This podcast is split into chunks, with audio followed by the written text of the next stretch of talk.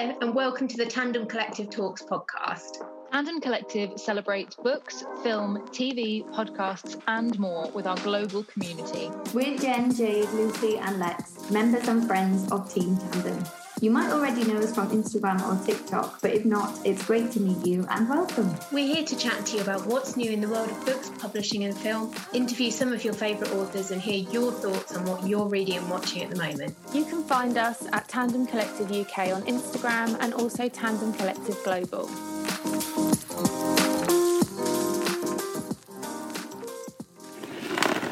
Hello, everybody, and welcome to the final episode of the Tandem Collective Talks Season 2. Today, we've got a very publishing hopeful themed episode for you, full of interviews from lots of friends around the publishing industry. But of course, first, I'm here with Jen and the lovely Lucy Jones, and we're going to have a little bit of a chat about our journey into publishing. So, Jen, let's go to you first did you always know that you wanted to work in books or at least books adjacent? No. So before I came to Tandem, I was not doing anything book adjacent really. I was working in the third sector and then was one of Tandem's kind of OG influences, had been really involved with Tandem on and off for a few years. Can you just tell us what the third sector means? Because I know what you did before this job, and I didn't know that it was called the third sector. Okay, yeah. So the third sector is voluntary sector, so charity. So basically, I worked in charity before. Yeah, I'd been working with Tandem kind of on and off doing fun bits and bobs. And eventually, I think it was actually, it was you and Naomi said to me, Lex, can you just come to Tandem? So I thought, well, why not? I mean, seems seems like a perfectly reasonable request on my part, I think. but you've always been bookish, haven't you? Always been bookish, always been bookish, yes. So I've been bookish since I was a child and was writing book reviews. I'd done a bit of writing, content writing, always done lots of work with kind of words and writing. Yes, yeah, so it wasn't a huge leap.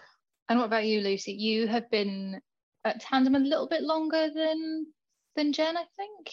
Yeah, so about two and a half years now. I think it was March 2020 when I first uh, when I ran my first read along.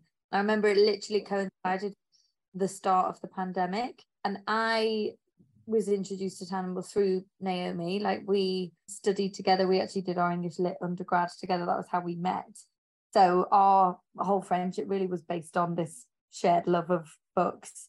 And obviously, she has founded Tandem, is our wonderful director.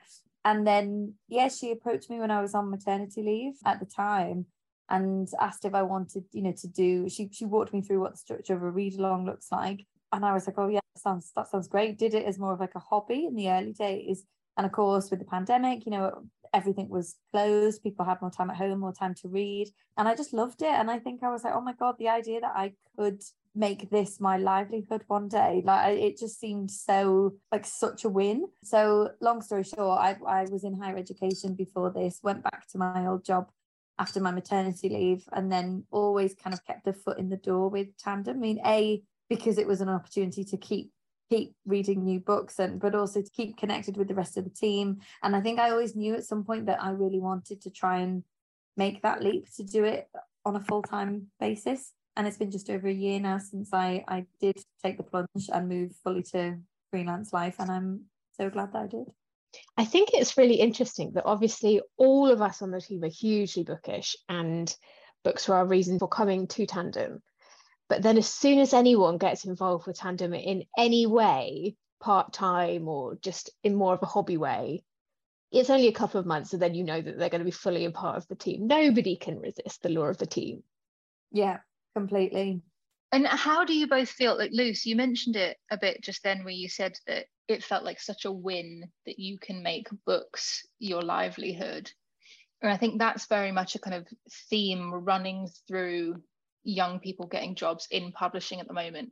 How do you guys see yourselves and your jobs in relation to the themes and issues that we know run through the kind of publishing industry? So I think that we are quite lucky that we are almost more in control of our own burnout. We know that burnout is such a huge problem across the whole of the publishing industry and that particularly people who are in-house feel so tied to their workload whereas being freelancers we have slightly more control over that although i know that across the team we put a lot of pressure on ourselves the downsides I mean, I would say probably the downsides of any freelance life in that, you know, if we want to go on holiday, we have to we have to plan it out. We don't get holiday pay, that kind of thing.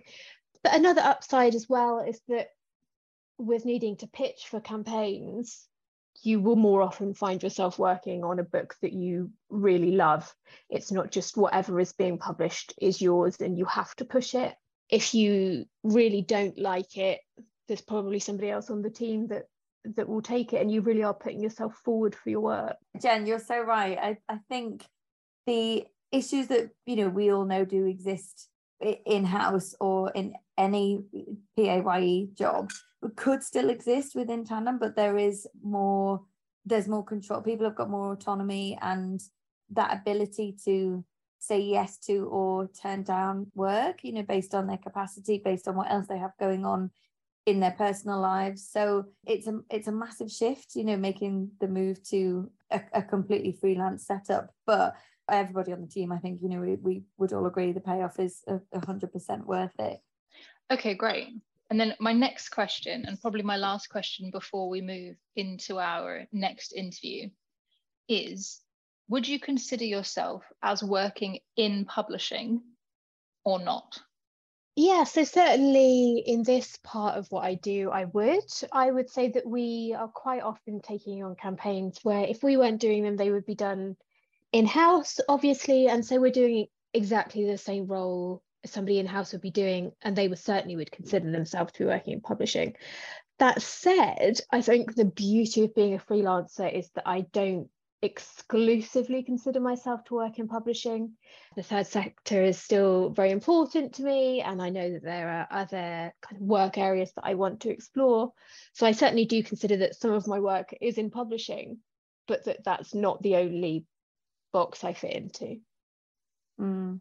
I think as well, it's how Tandem has evolved and this, you know, the steps that we've taken as a business. Like I know all of our clients have predominantly been publishers, but we also work with film and TV clients. And, you know, more recently we started to work with like, we've moved into events and, and doing marketing for, for event companies. So yeah, I mean, I suppose in answer to your question, Lex, like, yes, I would say I do work in publishing, but that's, but we're not limited to just the publishing sector. But it's, it's so funny because like my dad tells everyone I work in publishing, and I've always been a bit like, well, it's marketing for publishers, really.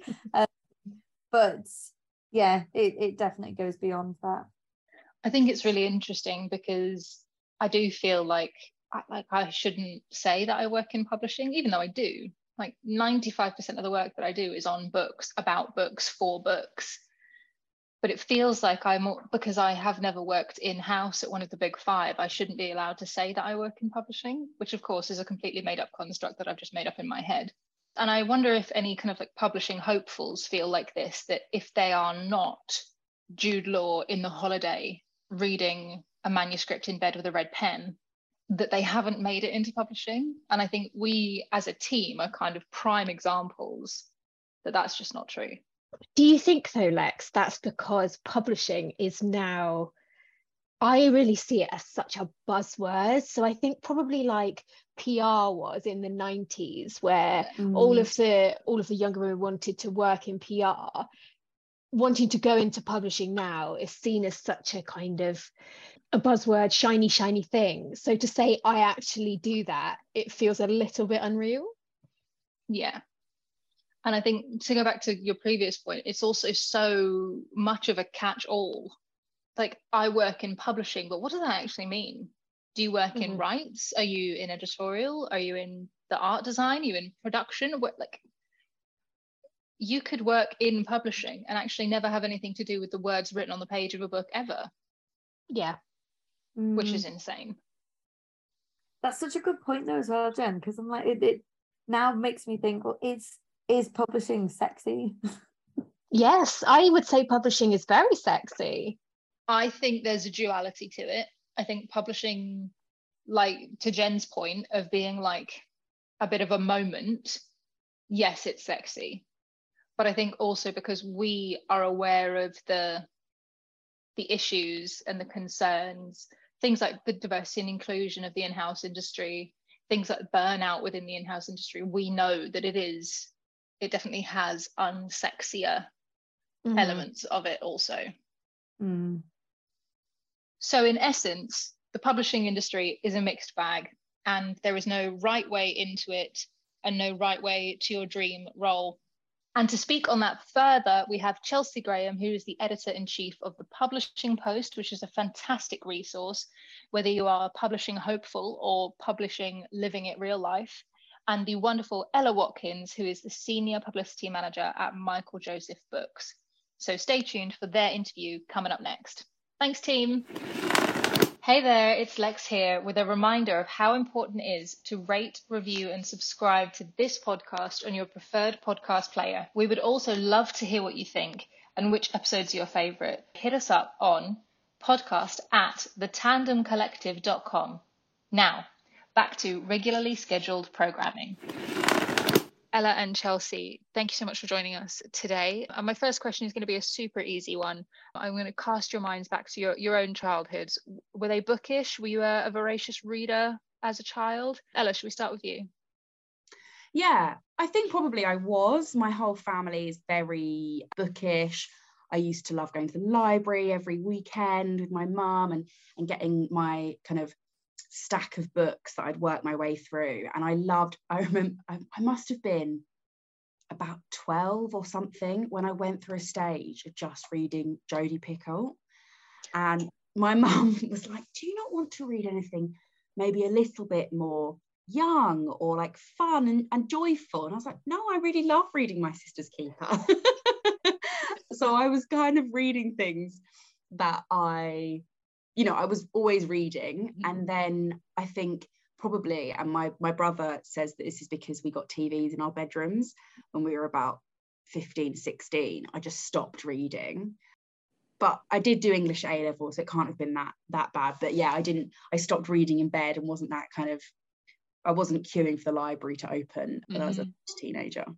You know, when you were going to say Jodi Picoult, I would have put money on you saying Jacqueline Wilson. I feel like that's where all of oh, our I, reading starts. Yeah, I was. I was a huge Jacqueline Wilson fan. But again, always the really dark ones. I mean, they're actually kind of all quite dark, aren't they?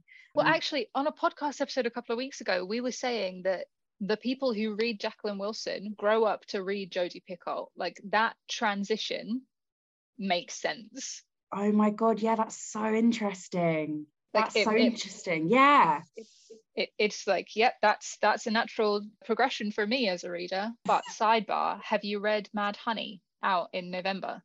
No. It's amazing. Is it's that jodi Picoult? yeah it's jodi picoult's next book co-written with jennifer finney boylan. It's it's amazing. I can't wait for it to come out. Okay mad honey. Mm-hmm. okay. put it in your diaries. November 18th somewhere around there. Okay i'm on it.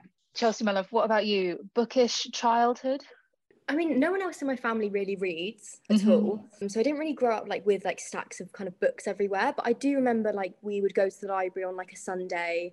On one of the days my mum wasn't at work, like we'd walk up to the library and like I remember like distinctly remember like taking out books and like having to carry them back home, like walking like, with a stack of books. But I feel like it probably not until I was maybe in like year five or six, like towards the end of primary school, when I like kind of had access to like the school's library just like every day, I could just bring home a book, and there was no one really there to be like, no, don't take the books, because all the librarians were like, yeah, sure, take as take as many as you want, and then you get home and you're like, your whole room is now full of books. But then I think I guess like I did like the typical, yeah, like Jacqueline Wilson, probably every single one of those books at some point like passed through my room. The same with like John Green, that was quite a quick progression. But yeah, like and then I think probably similar. I feel like I stopped reading probably when I went to sec- maybe a few years into secondary school when you're kind of like doing things. I was doing like after school clubs, and I guess I just kind of stopped. But again, similar to to before, like I was still going to the library. So yeah, like I, I, I definitely think it slowed. Like as soon as I was in school, I think I was just kind of. But then I did A level too and GCSE, mm-hmm. so it didn't stray too far. It just probably wasn't my main focus at, in those middle years. Yeah. Also, I think probably tied into that you then are doing it for GCSE and A level when you have to read and Yeah. you're being given these texts by you know pale male and stale and you're like well this isn't going to make me love books Yeah, and this then you isn't going to just like yeah, and then you get ignite you my reading passion confident. Yeah, because then you're forced to read the ones that you hate, and then you, in your head, you're subconsciously like, well, if I, I'm not enjoying this, then I don't really want to pick up another book because it's not part of the syllabus, and I'm not like I've got things I have to read. I don't want to read, Mm, and yeah, and you, same with university. Like I did a lit degree, and I feel like that made me hate reading because I was just having to read mm, apart from for your dissertation, it's pretty much you're reading books that you're told to read. And actually, I, they weren't books that I would choose. So then I feel like it forced me further away. And it was only when I'd maybe left it a few months after my degree and I read the first book in probably years for fun. I was like, oh, yeah, I remember I like this. I like reading. I just kind of forgotten that I do. Uh, I completely know what you mean about the the guilt at university. You know, if I'm not reading a course book, what am I doing? And I Yeah. also remember only being able to like really struggle to get through maybe a book a week. Whereas at my most voracious, I'm like two, three books a week. Uh, now but it's now oh definitely my now. God, How many? are you Okay, so you guys work in publishing as well. How many books are you reading a week? One, if I'm lucky. yeah Yeah, same. yeah. But also one that's not, if it's work related, like that, I kind of disregard that as like technically not what I want. Like I obviously want to read, but it's not what I would choose to read in sort of like, like leisure. So then even once you take away work stuff, probably like I'm lucky if I do like two and a half a month. Mm-hmm. Yeah I think similar to be honest No, I think so. You guys both discovered libraries fairly early on, it sounds Yeah. like. And actually, I would say I've only just come into my library stride. Like, Mm, I have just discovered Libby and BorrowBox. And now I'm suddenly like, hang on, I can get audiobooks for free. Yeah. Yeah. see I definitely don't get that- use any of these now Oh, really? But I should be. I just I'm obviously just forgetting and I'm thinking I've my TBR is already toppling over. I don't need to add another stack to it. Mm. That's the only way that I can get through my books because I've got, I'm always reading something as a digital PDF. I'm always reading something physically and I'm always listening to something at the same time. It's the only way that I can get through is by separating the formats. I can't read two physical books at the same time. No, can't I be done. Either. No, I get confused. Even if they're completely wildly different genres, I'll start like pulling characters from each book to the other one, and I'm like, hang on a minute, how is there a detective in my like chick flick? What's going on? I'm so confused. So yeah, I'm definitely the same. It has to be different formats, otherwise I get so confused. That's actually a really interesting point, Chelsea, that you raised though. You wouldn't necessarily have chosen your workbooks as pleasure reading books. What would you guys say the ratio is for you? Because I feel like there's a bit of a myth that as soon as you get into publishing, you get to work on all of your dream books for the rest of your life and you only get to work with your favorite authors. How do you balance that? I'd probably say for me, I'm probably lucky in that I can kind of pick and choose the books I work on just because I'm at an assistant level. I kind of just say, oh, can I pinch that from you, please? Mm-hmm. And then it's kind of like, yeah, sure, like go ahead. Whereas once I'm kind of move in my career, I'm sure I'll have to narrow down. But I mean, I feel like I'm in a really luxurious position right now where I can just kind of say, oh, that one's cool. Can I have that? please mm-hmm. and then it's, it tends to be things i like but there are there are definitely books that i work on that you kind of read and you're at, like you're acutely aware that it's not something that you would naturally read but i feel like that also makes you kind of you can scrutinize it a bit more so like when i read i'm reading to cast an audio so Yeah. then i kind of feel like i notice things that perhaps if it was your favorite genre and something that you were reading constantly that were like tropes of the genre you'd perhaps ignore whereas i'm kind of quite you feel when you're kind of new to it you're kind of you notice things a lot more. So I feel like it, it just does well to broaden what I'm reading, but I definitely feel it when I'm not reading something that's naturally what I'd go towards. No, that Mm. makes total sense. Ella, how do you feel? Obviously, as public senior publicity manager, you've got so many books coming through your hands and on, on your screens. How many of them would you say you would have chosen to read? I think because my division, my and the imprints that I work on are we do a real mix. So, you know, I'm working across non-fiction and fiction. So there's a real I don't have to read kind of back-to-back thrillers or back-to-back rom-coms, which e- uh, you know, on their own I might enjoy, but kind of you can get then caught in a bit of a cycle of reading the same stuff. So it's quite nice because I get to mix it up. I do a lot of cookery, I do a lot of kind of personal development, self help, non-fiction. And then I do do kind of psych thrillers or commercial fiction, literary fiction. So actually, you know, most of the stuff I read, I do I do enjoy. And I'm I think, you know, not everything that you get to work on you like you like doing. And I, and I don't get to pick everything that I work on. If something comes through that I love the look of, you know, I can say, oh, please can I do the PR on this one? And I and I, most of the time, you know, we are then allocated that, and so I can. But I like having that that variety. Yeah, that sounds great. That kind of element of variety is the spice of life, keeping you on your toes across the board. Yeah. Perfect. Okay, so the next myth that I would love to like have a chat with you guys about is that there are so many publishing hopefuls who are trying to break into the publishing industry and some of them are falling down because they are it's dream job on nothing. And they're all gunning for i want to be an editor tomorrow. I want to be you know senior publicity manager tomorrow. Where are you guys in your dream job journey? Have you been there? Has that changed has your dream job changed as you've moved through your career ella do you want to start us off on this one I don't know what my dream job is. Mm-hmm. I, I don't know what that is. I'm just, you know, I'm not necessarily a particularly goal oriented person. And I don't look, I'm not like, Red, where am I in five years' time? Which is maybe, you know, sometimes a bad thing because then I have moments where I think, what the hell am I doing across every platform of life? But for the most part, I just think, you know, am I happy with where I'm at now? And mm-hmm. you know what do i want more of now and how can i get that? And i think i never knew you know i i didn't even really know publishing at all. And when i you know the only thing i ever thought of which is what you just said so many people just assume publishing is editorial um, and obviously if you think about it of course there's more to it you know. Of course someone's designing the cover and someone's made that poster and someone's made sure it's printed and you know but you don't really think about it. And i think i had no idea and i kind of had a lucky fall into it ish and then and then i think when i my first job was an internship and I didn't even know on the first day when I turned up what department I would be in. I just said yes. and then they were like, You're in the comms team. And I was like, Great, lovely.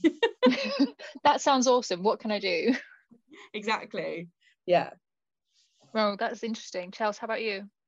Yeah, I think I, I feel like it's always a thing that people say to you before you get into the industry is like, oh, you I just fell into my job like I, and and you're always like, oh, that's the last thing I want to hear. Like I want to hear like something else but actually it's so true and i was exactly the same like i was in an editorial assistant role before um, in like a pub a magazine publishing so like it's adjacent. Um, and then at that point i was just kind of applying for like yeah i was applying for editorial but i was also applying for other things. And really i didn't really know what i wanted at all but i thought oh editorial like as everyone does. And then i got the role in audio and now a year on i couldn't think of a, a department i'd rather least be in than editorial like having obviously been within the company and like worked in audio and stuff and I would never have put myself as someone that would work in audio. Like I I listened to audiobooks before but like I wasn't I wasn't ever looking for audio jobs around. Like I just kind of got the job and then I was like well I'm quite happy to like learn and see how this goes. And then actually after like 2 months I was like yeah this this works but I would never have thought it would work. And yeah now I look I like speak to editorial assistants and see them around the office and I just think I couldn't do that. I absolutely could not. And I'm really glad that actually I just fell into something and then it was something that I would just never have done. And I, I think that's like always a, a thing that you don't want to hear as a publishing hopeful. Like I didn't want to hear it, but like applying for things that you don't necessarily because you, you don't know what the job is going to entail until you do it. Like you can chat to people in certain publishing houses, but everything is different. Like it's different across audio, across publishing houses, and all of the roles are, are slightly different. So an editorial assistant in a big publisher will be completely different to one in a small publisher because you're just across. You've got more to do in a small publisher, so you're not. You might not be restricted to be just doing admin or just doing assisting someone. You might actually be doing a lot more in a small publisher. Having kind of saying, I, I only want to apply for editorial roles in one very specific thing is quite limiting because it might not be the same everywhere and then you might get into it and realize that or there might be another role that you fall into and actually that much suits your personality once you realize what that job entails because it might not be what you think it is on face value and i think that was something that i learned like really quickly and then very soon after i was anybody that kind of said about getting into publishing i was like actually just try things that you don't necessarily think of because you you may love it and you just wouldn't have even thought of it before because yeah I, I wouldn't have chosen audio given given the choice initially i wouldn't have. So true and i think also you can really once you're once you you know you've done something you can really move around. You know uh, like the experience is so transferable. When i was going for uh, publicity assistant jobs i applied for publicity assistant marketing assistant comms assistant. I applied to be an agent assistant at a literary agency. And you know they were all if i'd have got any of them i then would have learned that particular skill which would have made me a better you know, if I if I did marketing assistant for a year, that would have made me a better publicity assistant because I understood what goes on in that department. Or, you know, I think I, have spoken to I, a lot of publishing hopefuls, and and you know they, have got they're, they're, trying to get a, a job alongside it, and I'm like, work in a bookshop because it's so good to then come into a publisher's and you have been a bookseller. Like that is not wasted experience at all it's all transferable and having just an understanding of the industry as a whole is so beneficial. I completely agree. And i think that kind of lateral job jumping to get that experience was something that i didn't really really realize was happening until i started to speak to people in the industry and until i started to work with people and then they they themselves would leave and go and work a different publishing house or go somewhere else or do a slightly different job and i'm like oh okay this is this is doable. And mm. it's a really great suggestion for anyone who's trying to get their their kind of foot in the door as it were. Massively and also sorry just going on a ramble but no go for it. We have so many people. So i you know my first job was a publicity assistant in publishing but after a year i left it and i then was doing stuff completely not connected to publishing and i worked for a pr agency doing literally consumer PR for, you know, a dating website, an omega 3 supplement, nothing connected, not even arty. And then I got a job. I applied for my my well, it was the publicity manager job where I'm at now.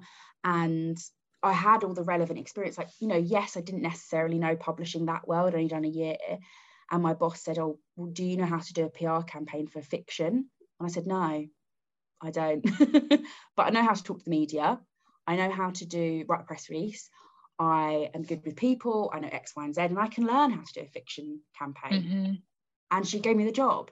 And you know, there's other people here who have never worked in publishing, but someone's come from the Tate's art gallery. They've never had any publishing experience, but they've got marketing experience, or they've got copywriting experience, or mm-hmm.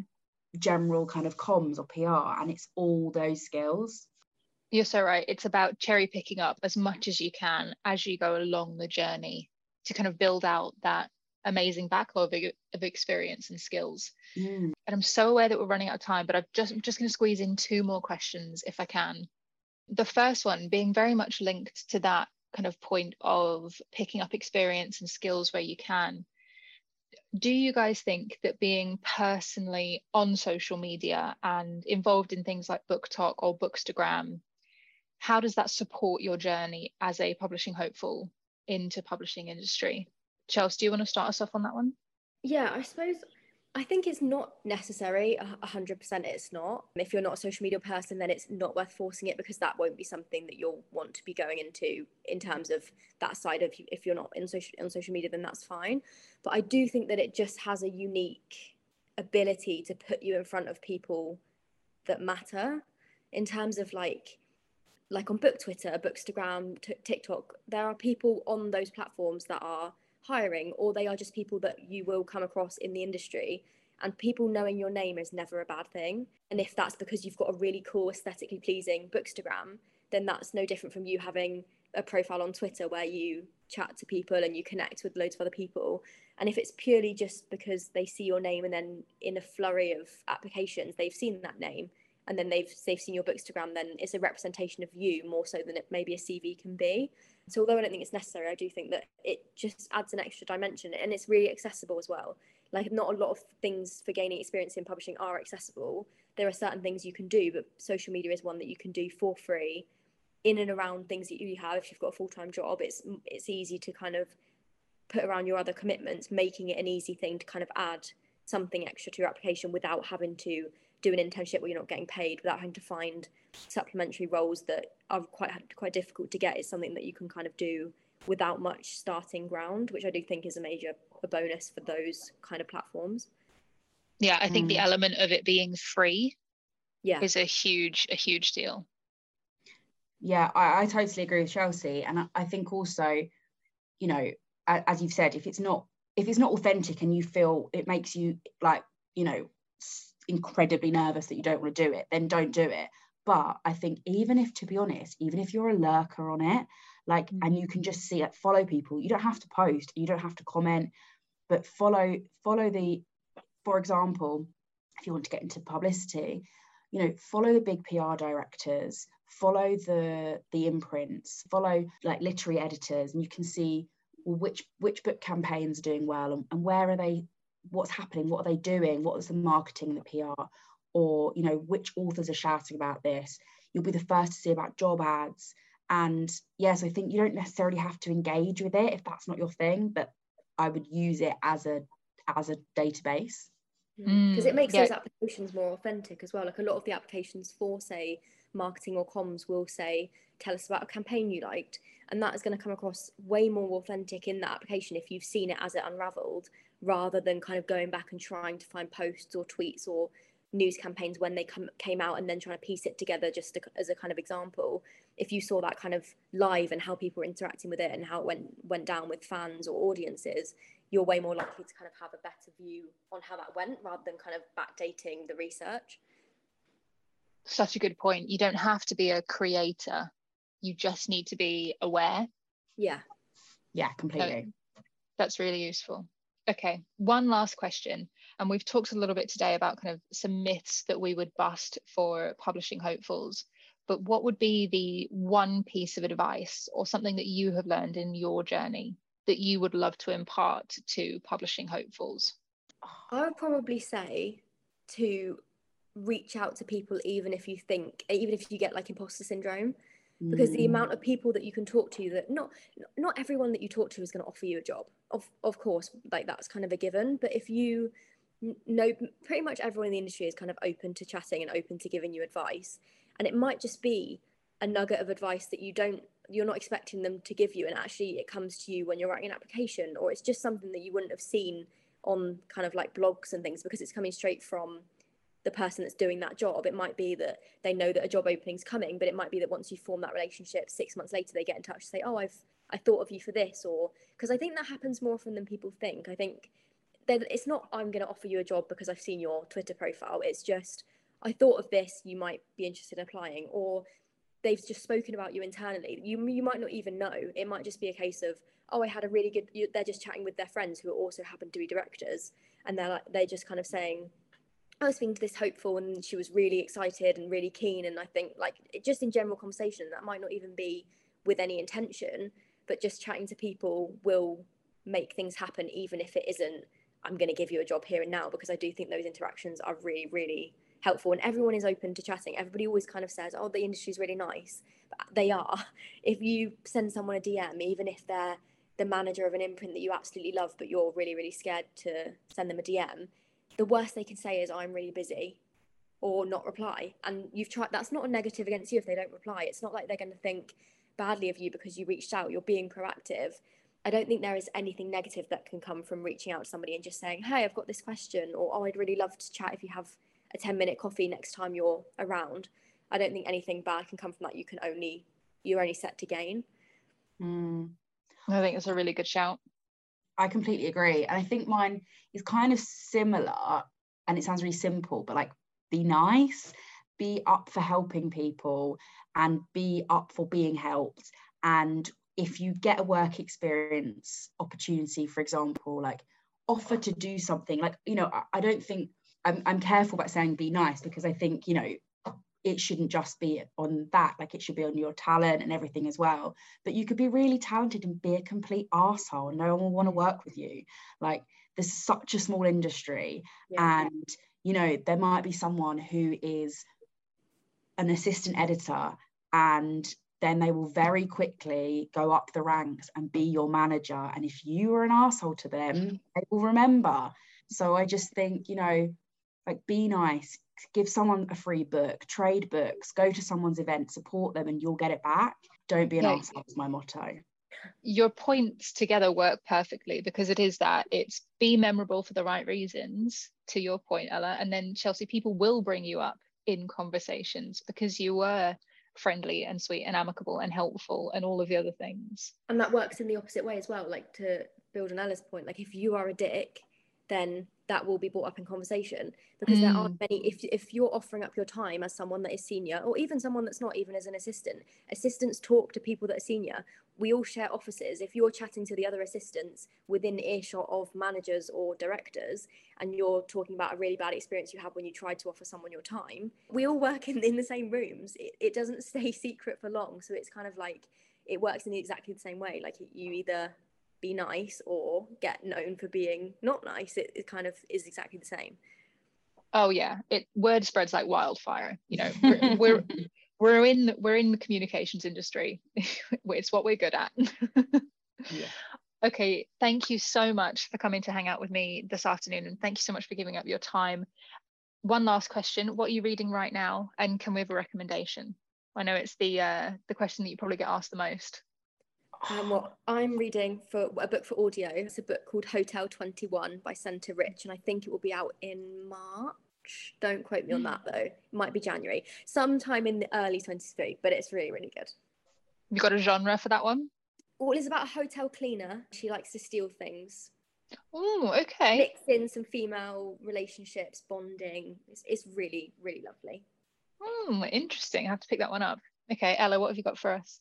I am reading a non-work one. I just had to quickly Google who wrote it. Um, called it came out a couple of years ago called Supper Club by Lara Williams. Oh, um, okay.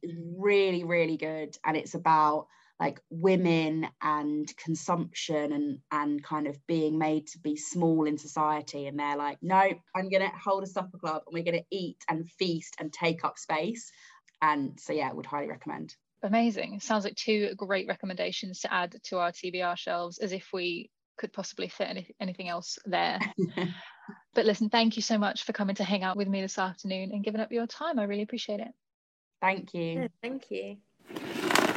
Thank you so much to Ella and Chelsea for joining us for this episode's chat. And now allow me to hand you over to our own publishing hopeful Georgie Bewes, who since this interview has gone and landed just one of her dream jobs in house publishing, as she leads our lightning rounds with Joe Thompson, Deputy Art Director, Sam Eades, Editor at Orion Books, and Eleanor Rose, Marketing and PR Assistant at Bonnier Books. Hello, Georgie Bewes. Hi, Lex, and hey everyone, I'm Georgie. You can find me at Bewes Books. And as Lex said, I'm currently a campaign manager at Tandem, but I am looking to go into editorial in house. So it's been really great to speak to so many interesting people in the publishing industry through this podcast. So that's Georgie Bewes, and these are your lightning rounds. The first one features Joe Thompson, the Deputy Art Director for Fourth Estate and William Collins. Okay, so first question When did you know you wanted to work in publishing? It was never really kind of a moment for me when I was like, ah, oh, I want to work in publishing. It was more that I saw a job posting for a designer role in publishing and thought, okay, that could be quite fun. I love books. And it kind of went from there. Amazing. And how long did it take you to land your dream role? Slash, do you have a dream role? And what was your routine? Well, like I said, I saw the job posting. I applied for it. I actually knew some people who worked in publishing as designers. So I was able to kind of talk to them a bit about it. And for me, luckily, it was quite smooth yeah, I guess my dream role was always just to be a graphic designer, and the fact that I'm doing it in publishing is just a really added bonus. And what's a standout moment from your career to date, would you say? I would say moving to Australia, I quit my job and became a freelancer and didn't die of starvation, which, yeah, that's amazing. yeah, so that was great. Brilliant. So, in your opinion, what skills should publishing hopefuls look to hone? Do you think? Obviously, it very much depends on what they want to do, but for your role, what what skills would you do you think that publishing hopefuls should hone? I think having a good sense of typography is really important. I see a lot of portfolios that are really beautifully designed from an illustrative perspective, but I think knowing how to kind of position type, because so much much of what we do is that is really important. And also having a thick skin and definitely diplomatic skills. So that's important for, for every role. So, is there any advice that you would pass on from your freelance career, thinking about kind of being freelance within publishing? I would say just put yourself out there as much as possible. Use all of the social media that you can. We're so lucky to kind of have that element now. And just, yeah, meet as many people as you can, keep in touch with as many people as you can, and just try and get yourself out there. That's great advice. I think that's great for every role in, in publishing. So, what do you think the industry is missing at the moment? I would definitely say diversity and inclusion. I think there's been some steps to try and make it more diverse, but it feels like it rolls around in waves of people getting kind of like, oh, we should be doing this. And then it simmers down again. And then, yeah, without really any meaningful change. Is that something you've noticed, particularly in the design kind of sphere or just in, in the industry in general? I would say in the industry in general. Interestingly, I feel like design as a broader outside of publishing subject feels more diverse, but within publishing, it really isn't. Mm, interesting. So this one might not apply to you so much, but what are the key things that you look for in a candidate when hiring? I think I think having a good range of design work and I think ultimately being a real team player and being really friendly and approachable and eager to learn will get you really far is about personality. I think if you've got someone who's got a fantastic portfolio, but they're kind of a bit less willing to participate with lots of different areas of design, then it's harder than someone whose portfolio is maybe good, but they've got a real willingness to push it. Great, interesting. So, bit of a change.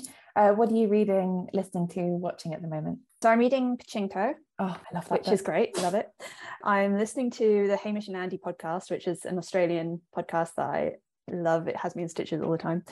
I've just finished watching The Terror on BBC, which Ooh. is amazing, but you need a bit of a break after that.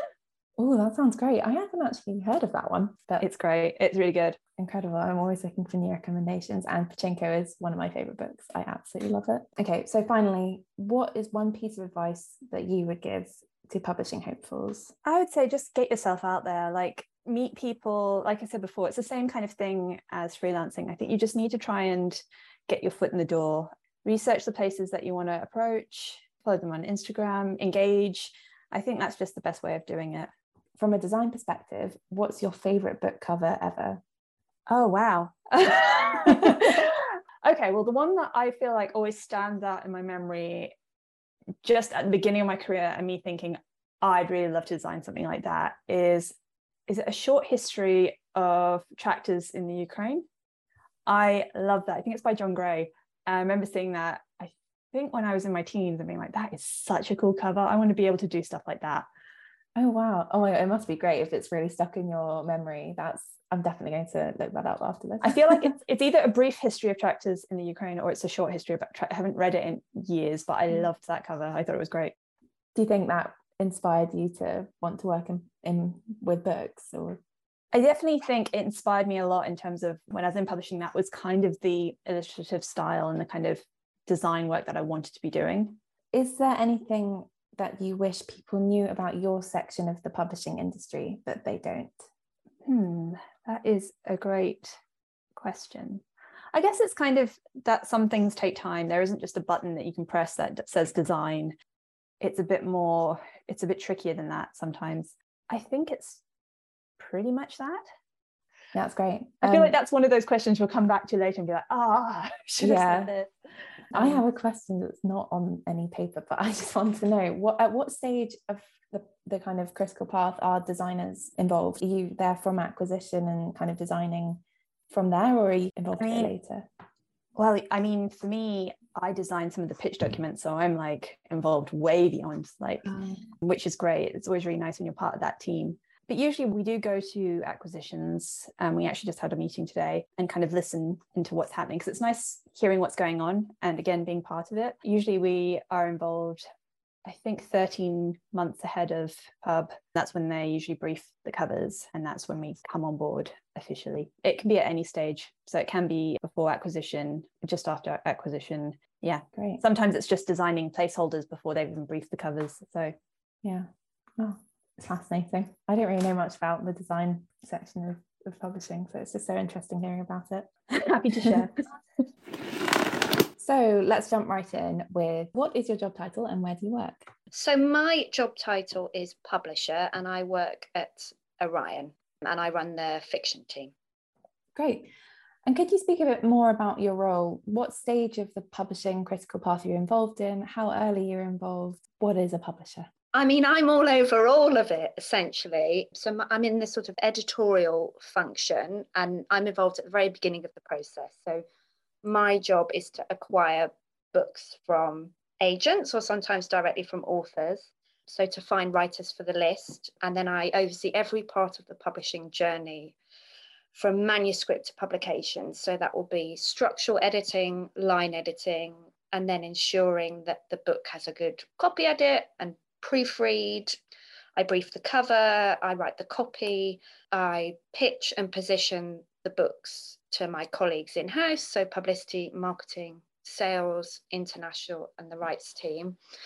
And I come up with, I drive the overall publishing vision for a title in collaboration with the author and the agent, see it through to publication, but then just because a book is kind of out there's a very kind of long tail of sales now with with books like titles being rediscovered kind of years after they're published. So you know throughout a book's lifetime i'll be looking out for moments that we can drop the price or re-promote or submit it for a prize or spot that it's trending on tiktok and rewrite the messaging around the book and that kind of thing. So an, an editor is you know a sort of the spider in the web maybe. And then just as, in terms of my title publisher, I also run a team of editors as well. So line management responsibility for a team of fantastic and talented editors. Wow, so it really oversees everything. Yes. and you just mentioned so many different things. Is there a favorite part of the process? What's what's the bit of the process that kind of gives you that feeling of, you know, real buzz? My favorite part of the process recently is structural editing and just that feeling that you get once you finish the first read of a manuscript and of sort of capturing all those kind of thoughts and feelings and sort of putting them down in an editorial letter and then talking that through with the author. I have fallen back in love with the craft of yeah, working directly with the text and working with an author. So that's a bit of a job that I love. That's lovely. So thinking back, when did you know you wanted to work in publishing? So I don't think I ever thought, oh, I desperately want to work into publishing. I did an English degree, graduated, went home, worked on the checkout to earn some money, and then just did loads of internships at literary agencies and publishers and thought, oh, I like books. You know, there seems to be an industry that sort of produces books. So so that is how I got my route into publishing, was sort of enjoying books. yeah. No, that's pretty common. How long did it take you to land your dream role? Slash, are you in your dream role? And uh, you've talked a bit about it, but about your route in. How long did it take you to get there? So it took me seven years to find my dream role. So I initially, my first job was working at Transworld as a publicity assistant. So I had seven years working as a publicist, which oh. I absolutely loved. And publicists do an amazing job, and it's an incredibly creative and strategic job.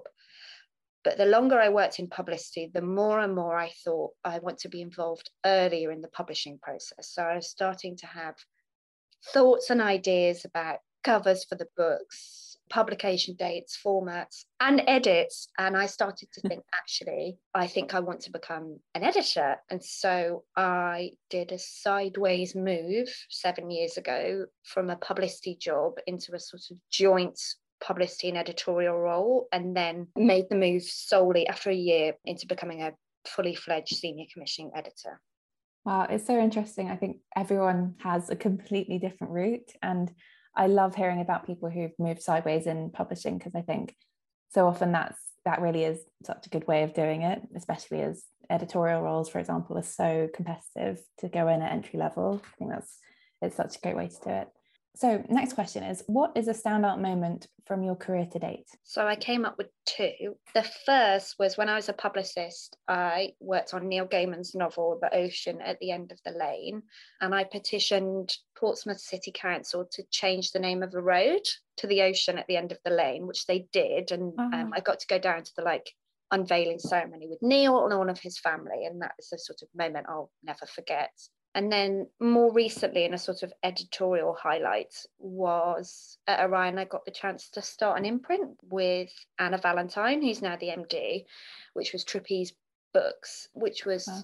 quite a scary. We got given a sort of blank page and was told to, you know, start a list. So we came up with the identity and kind of built a list and a vision and a kind of strategy for that. And that was an amazing kind of creative, fun, incredibly hardworking time, and I absolutely loved it.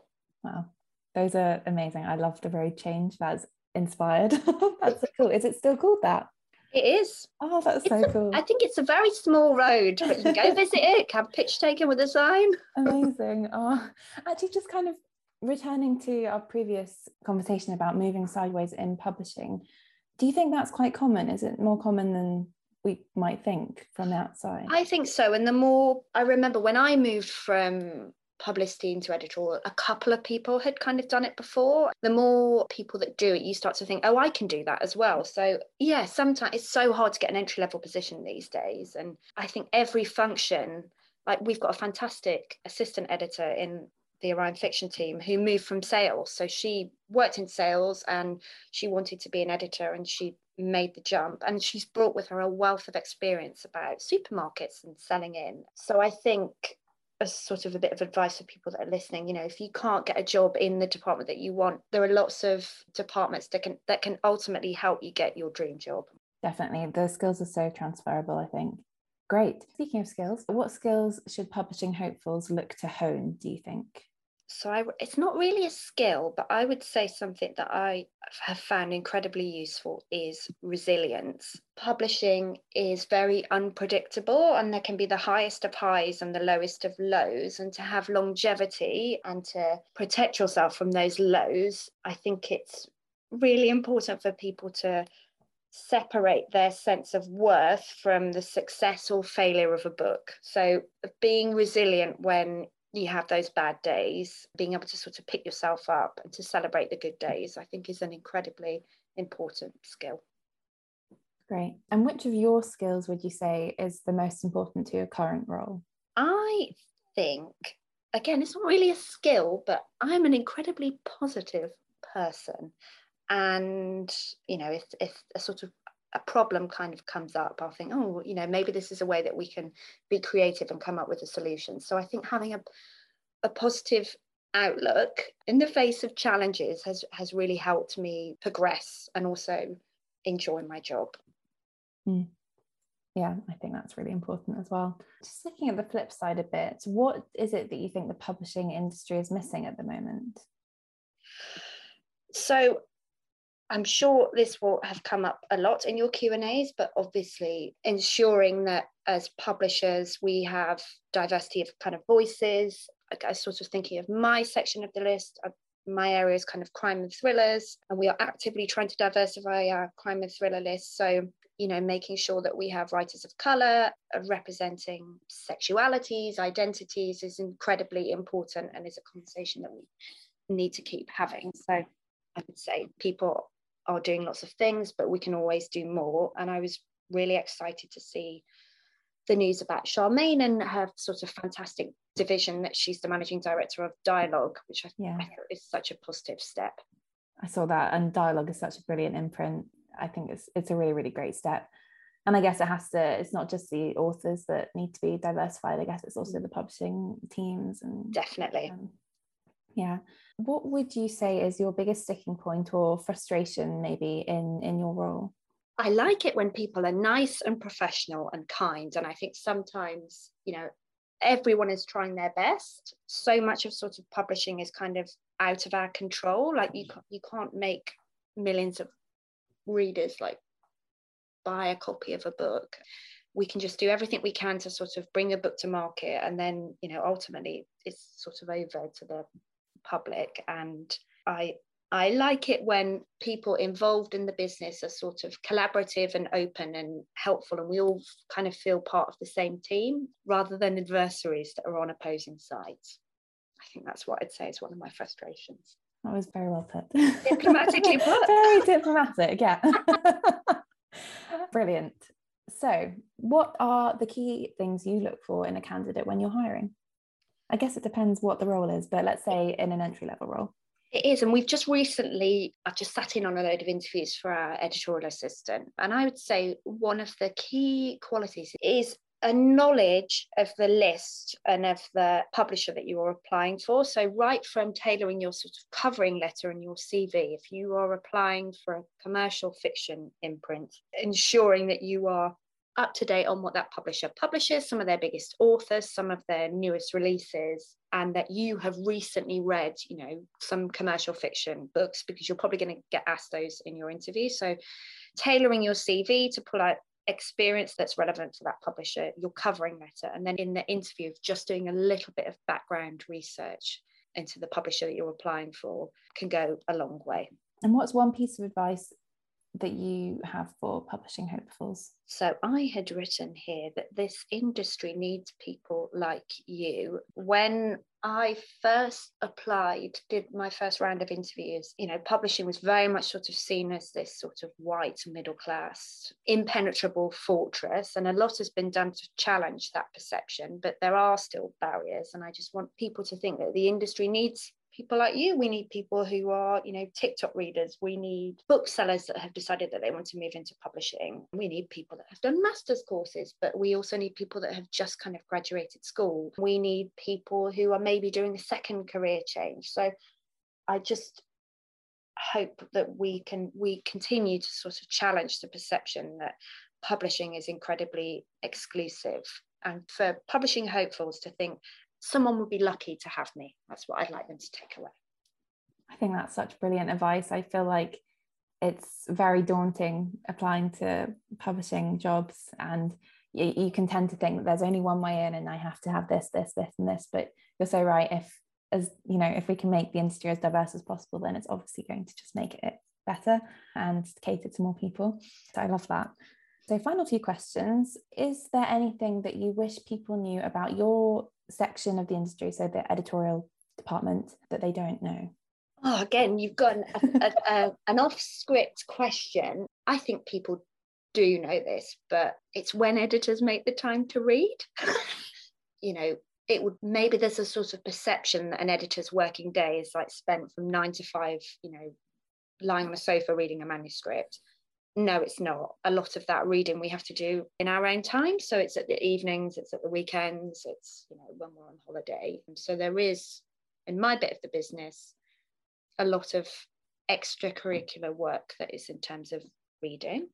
And i'm sure people are aware of that but it's always worth reminding people. Definitely.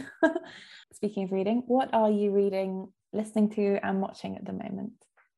So I am reading I'm on, currently on holiday, oh. so I'm reading for pleasure, and I am reading Lisa Jewell's entire backlist. So I've read five Lisa Jewell novels, and I'm loving them. And I keep finding ones that I haven't read yet. Uh, and I've read everything from sort of Ralph's, is it Ralph's Party, right through to The Family Remains. So absolutely loving that. Incredible. Um, have you read any? No, I haven't, but I know Lex is a huge fan. I mean, Lex, talk to me afterwards. Join the fan club. I'm watching, I have recently been binging Love Island, which I'm just obsessed with. And I, to be honest, I'm so devastated to finish it that I'm rewatching season three. Oh my God, amazing. so tragic. And then actually, this is kind of terrible, but I'm not a big listener, but I, I am going to go away and listen to your podcast. So that is what I will be listening to. That is the correct answer. Well done. Amazing. So, finally, final question Which book have you got coming out soon that you're really proud of and that we should keep an eye out for? Oh, that's a great question. Although, how can I choose between oh, my book Children a book that I'm sort of really proud of working on is is Cathy Bramley's new novel, which is coming out in October, and it's called Merrily Ever After, and it is a heartwarming and incredibly emotional story about families in all their kind of different shapes and sizes. And working with Cathy, it's been a new relationship. I, I took over her publishing in, in January. And so she's someone as an author that I've been sort of getting to know and who is incredibly warm and creative and ambitious and has really inspired me to bring my best self to, to work and to sort of you know to sort of motivate everyone to do everything we can on her book so it's been an incredibly wonderful working relationship so great author and also a fantastic book. Brilliant. What a great way to end. Thank you so much. Thank you. Hi. First and foremost, what is your job title and where do you work? So I'm a marketing and publicity assistant and I work at Bonnier Books UK in the children's division. Great. And could you speak a bit about your role? What do you do? What stage of the publishing critical path are you involved in? What does a marketer and publicity mm-hmm. assistant mm-hmm. do? Sure. So we're involved basically from the very beginning. We give our thoughts on an acquisition to say if we think it would fit the market, see if we like it, give initial ideas that we can present to the author and the agent on what we think we should do in the marketing and PR division. We go up to publication. So we're planning things, we're running ads, we're getting some buzz built, we're pitching it to press. And then after publication, we're just sort of monitoring those reviews, putting on events, that sort of thing. And so we're basically from start to finish, marketing and PR are involved. So marketing is a lot more sort of paid stuff, it's advertising, it's point of sale, which is POS, whereas PR is a lot more sort of pitching, working with bloggers, doing events, festivals, that sort of thing. Great. What would you say your favourite part of the process is? What's the bit that gives you the buzz? I think a lot of it does, to be honest. I think the events on the PR side is definitely really exciting because you see the books kind of come to life and you see the people behind it, like the authors and the illustrators, especially on the kids' books especially going to things that aren't necessarily book focused, like going to this weekend, for example, I'm going to like a festival, a children's festival, and it's part of it. So I think going out and doing those sorts of things are real like exciting part that gets you out of the office away from the computer, which is definitely a fun part of it. Yeah, that sounds so fun. So, going back a bit, when did you know that you wanted to work in publishing? To be honest, when I was younger, like a lot of people, I really wanted to be an author, and I'm still living that dream, but just have not written anything. I'm like, one day I'll get there. But to be honest, a bit of a controversial answer. I didn't know that I really wanted to work in publishing until I started working in publishing. And it was when I sort of started seeing the ads about on different websites and the way I got in, I saw it on an apprenticeship site. So it was kind of until I saw that, saw the description subscriptions literally a few years ago when I sort of realized actually I didn't realize this was an industry that obviously existed. I didn't know anything about it. And so it was only until I was sort of actually involved in it that I realized I wanted to work in publishing. Great. So how long did it take you to land your dream role? Slash, are you in your dream role? Are you in your dream kind of career trajectory? And what was your route in? I'd love to hear a bit more about that. Yeah, sure. So as I said, when I started seeing these ads, I saw it was actually my mum that saw one on the apprenticeship website, and that's the way I got in. So I didn't go to university or anything. I went straight. Just I was working part time, saw this ad, and went for it. So I did an apprenticeship for about a year and a half, and at the same time, I was employed by Bloomsbury. I was working predominantly in the production division, so I was employed as a production assistant at the same time as learning sort of on the job. But one mm. day a week, I was working in like the marketing and publicity division at Bloomsbury, and I absolutely loved it. And I did really enjoy my job in production, but when I was doing the marketing and PR there, I was like, this is where I want to be long term. I was there for a couple of years and then I moved across to Bonnier Books UK, which is where I am now. And yeah, this is this is where I want to be. This is where I like get the most excitement from. This is where I feel like it's more me, it's more me focused and I enjoy it. So yeah, probably like doing a couple of years in production first, but now I feel like I'm I'm where I want to be. I think that's such it's so interesting hearing about like the different routes in. I feel like everyone does it differently.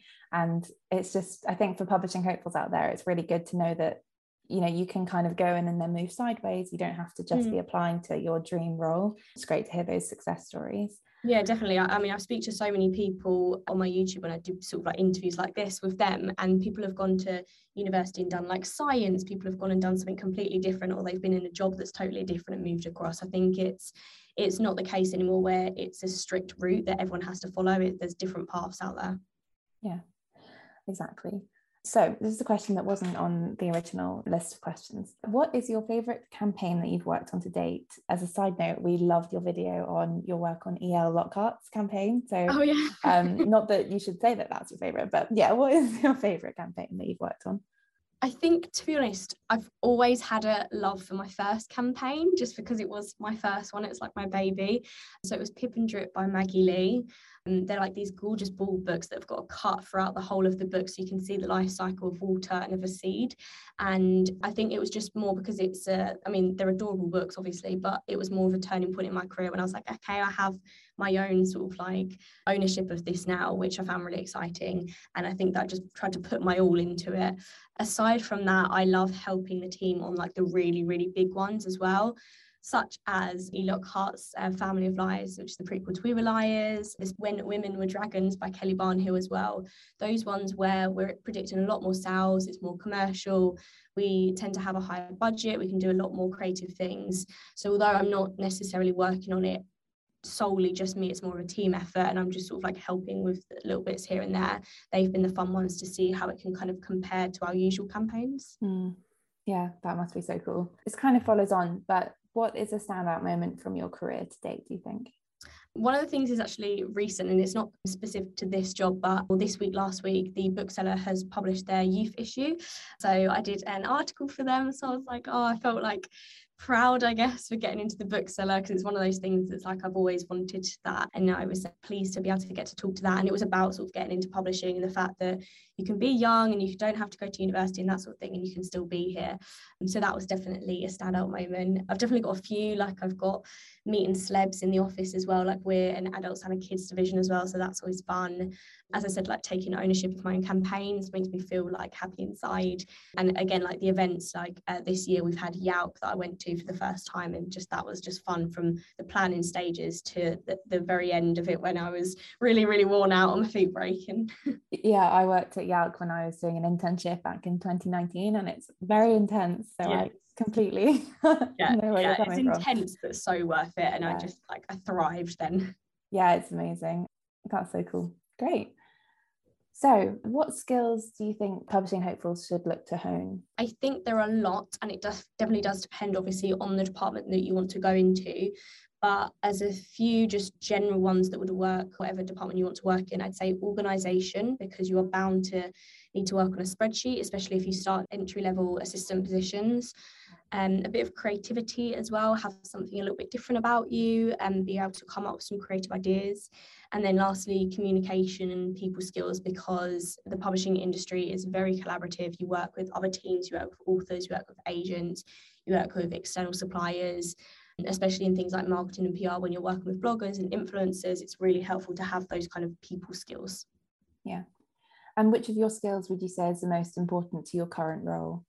I think for us, for marketing PR, is definitely the communication and the people skills because I'm emailing people literally every day, calling people all the time. I think for PR, you have to be used to phoning people up on the actual phone as well. I think teamwork is really important as well because you're constantly brainstorming ideas with your team, seeing who comes up with, you know, a really nice idea that we can run ahead with and digital skills as well. So that includes like social media, but it also includes things like Photoshop, which is really useful.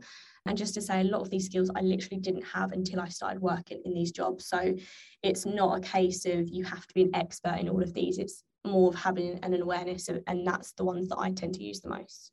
That's great to know. I think sometimes you see a list of skills on a job application and you're like oh i can't do any yeah. of that but yeah. there obviously yeah exactly. It's more this is what you will be using as a case of you have to be know this inside out. Obviously it's preferable to know a lot of it and to have some basic skills but there's there's still stuff that i'm literally learning this week that, that i didn't know before. Yeah exactly. Is there anything in your role that you were surprised by or not expecting? Oh that's a very good question. I think in the position that i am now I was surprised by the amount of responsibility I'd have. I love it, don't get me wrong. But I think when you work at a smaller publisher, it really differs in what a role entails when you work at a bigger publisher. So coming from a big one, coming and then coming into a smaller one, there definitely were some differences in terms of responsibility. but that does mean that you have a lot more ownership over things and that's really rewarding and you feel like you're actually making a difference so i think i was just kind of more surprised by that like the overall thing of how um, a big publisher can differ from a smaller or medium sized publisher. Yeah that's really interesting. Again this is just me following on but do you prefer one over the other? Do you like working at a big publisher or a smaller publisher? Yeah, I do. I think the the size that I am now at Bonnier, it's it's that sort of medium size where it's you do have budgets to be able to kind of like push the books as much as, as you can, but it's small enough to make a difference and you're not just sort of like another another name in the company. I think i wouldn't personally want to work at like a you know top five just because i think that you do get lost and i've heard lots of stories. And i just think that being in a smaller company where people know your name people recognize the work that you're doing you can make a difference is for me personally what i prefer. Yeah great so what do you think the publishing industry is missing at the moment? First thing that comes to mind when I think about this is diversity. So diversity in employees diversity in authors and diversity in book characters. That's probably the main thing that pretty much everyone can agree with having good pay is something that the industry is missing as well. That's not a secret. And then another thing i'm passionate about is like having enough like well-being initiatives as well. So having enough to kind of like support your staff in place both as an individual company but as a publishing industry as a whole. Yeah definitely. I think everyone has said that pretty much. And kind of similarly, but on a more personal level, what would you say that your biggest sticking point or maybe frustration in your role is?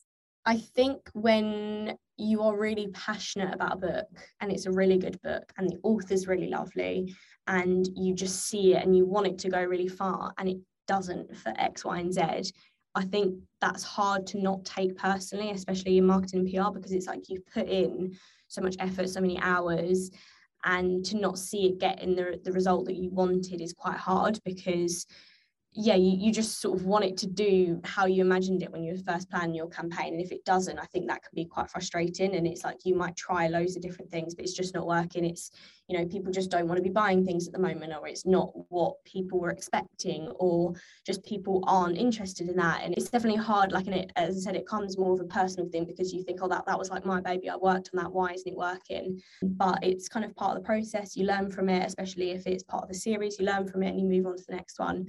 But that is definitely frustrating. Definitely. I think just accepting that some things are out of your control. Exactly. Exactly. Yeah, it's definitely, yeah, that's a steep learning curve for sure. So the next question is what is one piece of advice that you have for publishing hopefuls? My first piece of advice to blow my own trumpet would be to subscribe to my YouTube, follow me on Twitter, just generally because I have like all of my stuff on there. So if people want a specific piece of advice, whether it's the skills they need, people they need to be following, like what they can expect from a day to day life, it's all on there. So rather than me just ranting at you, like in not a very coherent way, watching the videos, I have it all on there.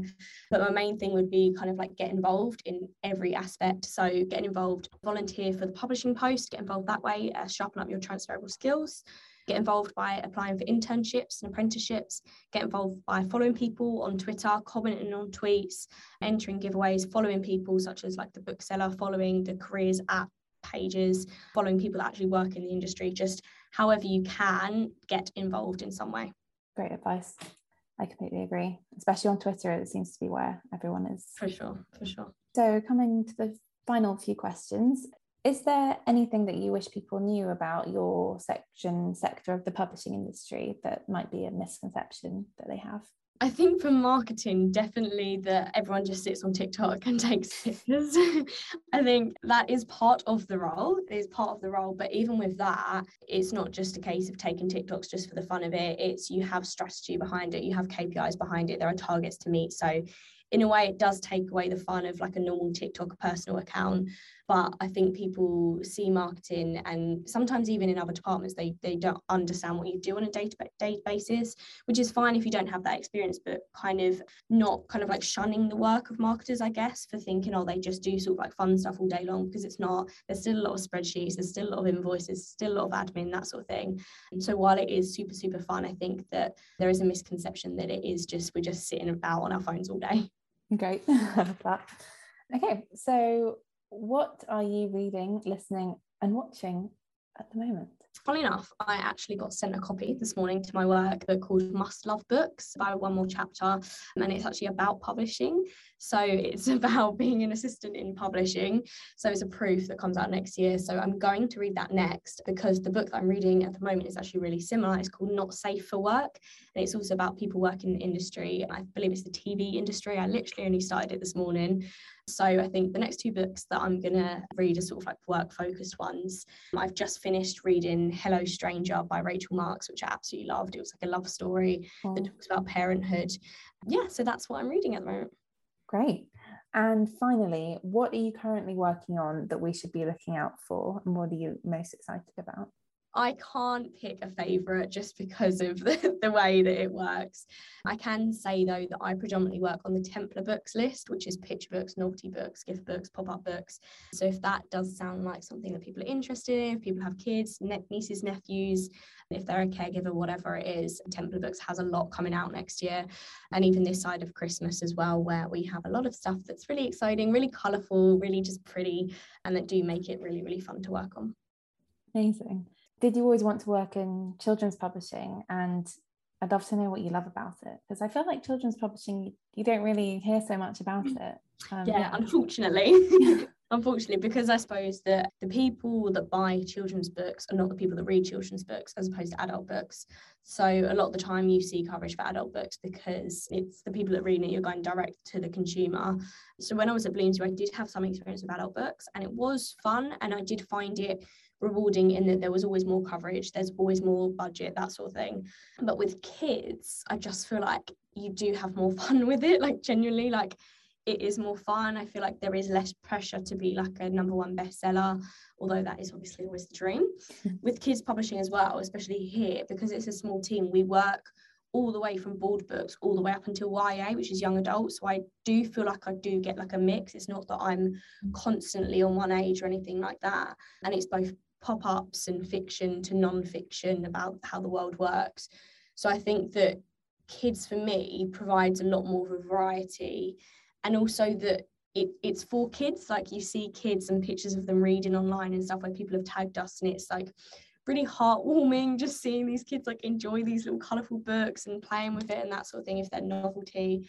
So I guess when I was at Bloomsbury, I enjoyed working on the adults, but I had more fun working in kids, I suppose. And now that I'm here, I do know that I prefer working in kids and this is for me. Sometimes like any job, it's like, oh, what would it be like if I did work in the adults division? But I'm like, no, this is where this is where I should be feel like everyone in publishing is so friendly and then the people who work in children's publishing are just like even more friendly like they're like the nicest people in the world. I think it's because yeah we work on like sometimes just like really silly books and like a book will come in and you can just read it in like five minutes and you can be like yeah I read that book like today like you know what you're working on all the time. I feel like there's less pressure to like read you know a 400 page book. It's it's a lot easier in that sense because you can get to know the books a lot more um, you're working with illustrators a lot more as well, which obviously you don't really have in adults. But yeah, it's uh, it's fun. Great, cool. Thank you so much. No, you're welcome. Pleasure. So, lovely listeners, that was our Publishing Hopeful themed episode, and we are so glad to have had you along for this episode and the whole of season two. Thank you, everyone. We will see you in season three. Thanks for following and subscribing to us, everyone. See you soon. See you soon, guys. Thank you.